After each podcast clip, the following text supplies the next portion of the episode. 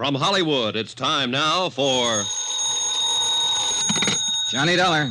This is Mrs. Henderson. You asked me to call, Mr. Dollar? Yes, Mrs. Henderson. I'm with Paramount Insurance Adjusters. Oh, yes. You probably know we asked for the inquest into your husband's death. Yes, I know. We're trying to clear up the entire matter as quickly as we can, Mrs. Henderson. I'd like to talk to you. Oh? Hate to trouble you at a time like this. Well, that's all right, Mr. Dollar. When do you want to talk? May I come out to the house this afternoon? There's a nice restaurant called Big Horn Lodge on the highway. How about meeting you there at, say, uh, 4 o'clock? Good. I'll be there.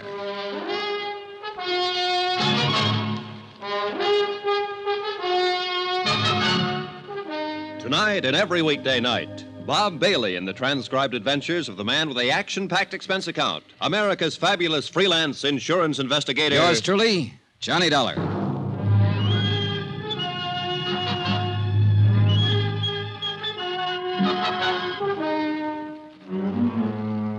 Expense account submitted by Special Investigator Johnny Dollar to Paramount Insurance Adjusters, Hartford, Connecticut. The following is an accounting of expenditures during my investigation of the Henderson matter. Expense account continued. Item seven, five bucks. One pair of galoshes, believe it or not. It snowed in Culver, Montana during the night, all night.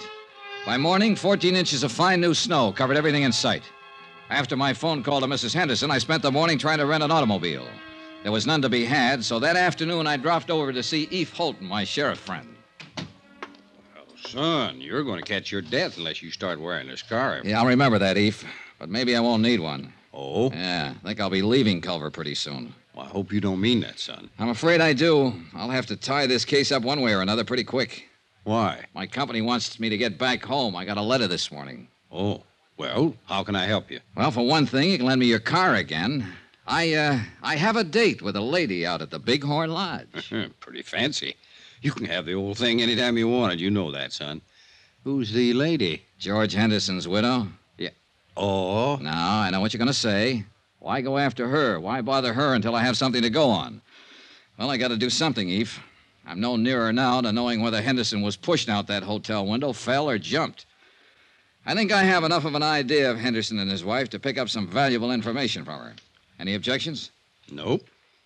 Johnny, a couple of days ago, you asked me to look up people who might have been especially friendly to Mrs. Henderson.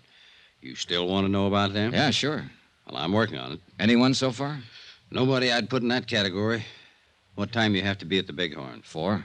It'll take you a while. Wouldn't hurt to start right now. He's uh, she's parked out back. Okay, thanks, Eve. Good luck, and don't let her rang dangle you, son. She could do it if she wanted to. Goodbye, Eve. Ten minutes later, I was on the road to Bighorn Lodge, which also happened to be the same road I'd traveled two days before to attend George Henderson's funeral. As I drove past the graveyard, white and stark against the blue winter sky, I noticed a car parked along the side of the road. A little Chevy coupe, about 1952.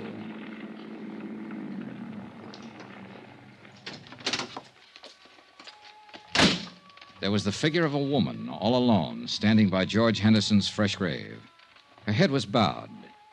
She didn't notice me as I walked up.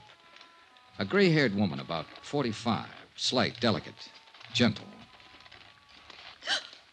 Oh, I'm, I'm sorry. I, I didn't mean to startle you. Oh, that's all right. Must be getting late. Dear, it is. Uh, do I know you? Why, I don't know. I'm Mattie Knickerbocker. The name had startled me. The day before, an insurance broker in Great Falls had mentioned her. Told me that George Henderson had named her his beneficiary, then changed his mind a few minutes before he died. Your name's not Campbell, is it? No, Johnny Dollar. Oh, Johnny Dollar. You- You remind me of a boy I had in one of my classes once, Torrey Campbell. Oh, you're a teacher, Miss Knickerbocker? Yes, yes. Everybody knows me, I think. Or at least I flatter myself that way. well, I should be going. I, uh, I knew Mr. Henderson, too. Oh? He was a wonderful man, George. He was very dear to me. I'll find it difficult getting used to the fact that he'll never be around anymore. George had a wonderful laugh, didn't he? Yes, uh, yes, he did, Mrs. Knickerbocker. I never really thought that he ever grew up. Of course, you knew him in a business way, and I'm sure he was very, very grown up in business. But it doesn't hurt to think of him this way now, does it? I don't think so, Miss Knickerbocker. I didn't come to his funeral. I didn't think I could bear it.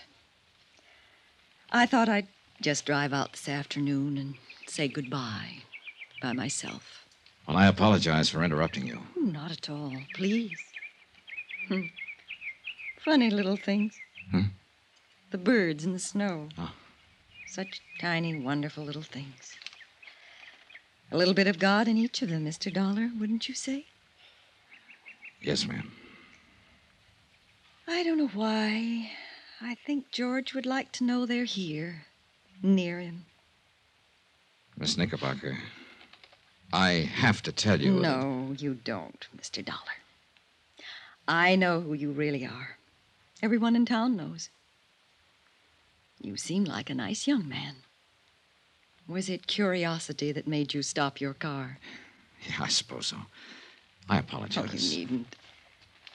I'm just an old friend of George's, saying goodbye to him. Good afternoon, Mr. Dollar. Goodbye.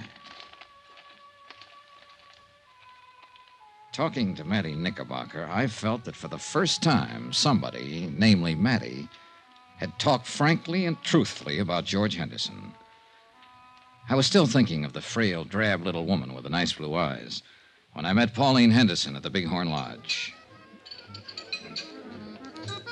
What are these matters you want to clear up, Mr. Dollar? Oh, just some doubts in my mind about your husband's death. What do you drink? Pernod. Pernod. I learned to like it in France. All right. Uh, one Pernod, bourbon, a little water on the side. Yes, sir. You sound like George when you order. Hey, I like your Bighorn Lodge. And I have to say, when it's elegant in the West, it's elegant. I'd like a light, please. Oh, sorry. Sure. Thank you. Mrs. Henderson, do you mind if I don't stall any longer with the drinks, the smokes, and the compliments? I'm surprised you've stalled this long. I've heard you're a very blunt and impulsive man. I spoke to an insurance agent named Thurber yesterday in Great Falls, your husband's agent. Mr. Thurber told me that your husband wanted to name a new beneficiary last week. Really? Yeah. He named Matilda Knickerbocker. Mattie Knickerbocker. I'm not surprised, I suppose. Mattie's a lovely woman. I know George was very fond of her. Mr. Thurber also told me that Mr. Henderson changed his mind about that the day he died. In fact, he phoned Mr. Thurber in Great Falls and told him to leave the policy as it was. He did that a few minutes after you left his hotel room, a few minutes before he died. Can you explain any of that, Mrs. Henderson? Why don't you ask Mary Knickerbocker? Because I don't think she'd know. I ran into her this afternoon and I talked to her. Oh, not about this, just about other things. I'll look her up again if I have to. But it's you I want information from now. Then why don't you ask what you mean, Mr. Dollar? All right. Did something happen in that hotel room that made him change his mind about you? That's better. I do wish that ridiculous little man would bring our drinks. He will. Don't misunderstand what happened in the hotel room. George and I were going to be divorced. He moved out of the house a month ago. We went to his attorneys and drew up a tentative property settlement. You mean. Dunlap, Eder, Reardon, and Blake, Great Falls. They have a copy of that settlement. George was quite generous to me. So I didn't kill him for his money, if that's what you're thinking. Here we are, sir. Pernod, bourbon. Thank you. I didn't see George for mm, three weeks or so after we made the settlement. Then we happened to meet one day in Culver, and, well, we had a rather bitter argument. It was one of those ridiculous things. We quarreled and parted very angrily. The whole thing was childish. My first impulse was to go right back to the lawyers and demand every unreasonable thing I could on the divorce settlement. I guess George's first impulse was to cancel me out as his beneficiary. Did you go to a lawyer, Mrs. Henderson? No. No, I cooled off. I cooled off considerably, Mr. Dollar. After all, George had been everything to me most of my life. I was truly sorry we never got along as man and wife. I'm glad that we made it up before he died. That morning. He apologized when I came by the hotel. I apologized. After I left, he fell out the window. Then I can assume that this business with the policies had to do with the argument. Assume what you like, Mr. Dollar. I can understand why you're annoyed by me and my questions. It's just that it's kind of hard for us to believe that a man involved in divorcing his wife would still name her as his beneficiary. I say that because of past experience. Oh, it's happened, but it's unusual. I could have told you that we were reconciled that day in the hotel, that we were going to drop the whole divorce matter, and that George was coming back to the house to live. Yes, you could have told me that, Mrs. Henderson. Mr. Connors in our home office in Hartford called you a few days ago. You hung up on him. Why? Well, I was very upset. I've never been a widow before. Uh huh. I believe you, Mrs. Henderson. Sitting here like this. You're a lovely person, and I know it. And you know it. And this is a pretty nice place to conduct business. Why didn't you ask me to your home? I preferred to talk to you here. That's what I thought. I saved all the did your husband have any enemies and did he seem depressed questions for another time. But before I went to bed that night, I read and reread Mrs. Henderson's testimony given at the coroner's inquest. The next morning, I interviewed all of the people at the Butte Hotel who'd been on duty the day Henderson fell out the window. After that, I dropped in to see Eve Holton. Here, here it is, Johnny, right here. Personal effects of the deceased included four suits of men's clothing, 14 shirts, five pairs of hosiery. Was there a bottle in that room, Sheriff? liquor? Yeah. No, no bottle. Nothing like it, son. All right. He didn't call down and have a bellboy bring him a bottle or send him any drinks. The chambermaid swears there was no liquor in his room all the time he lived at the hotel. You say he was a light drinker. Now, what light drinker takes a nip before he has his breakfast? Who said he had a drink that morning?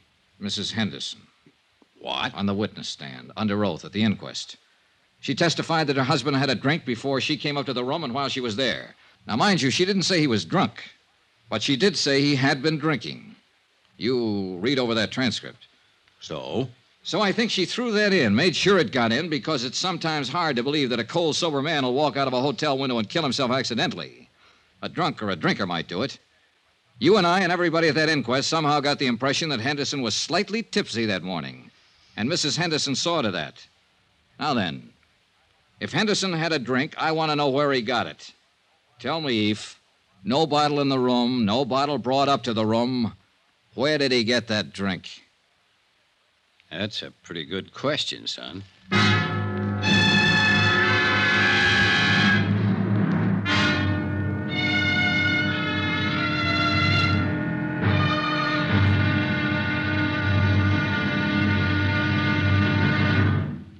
There'll be another intriguing episode in our story of the Henderson matter tomorrow. Tomorrow, the windup. Yeah, the whole case blows sky high. Join us, won't you? Yours truly, Johnny Dollar.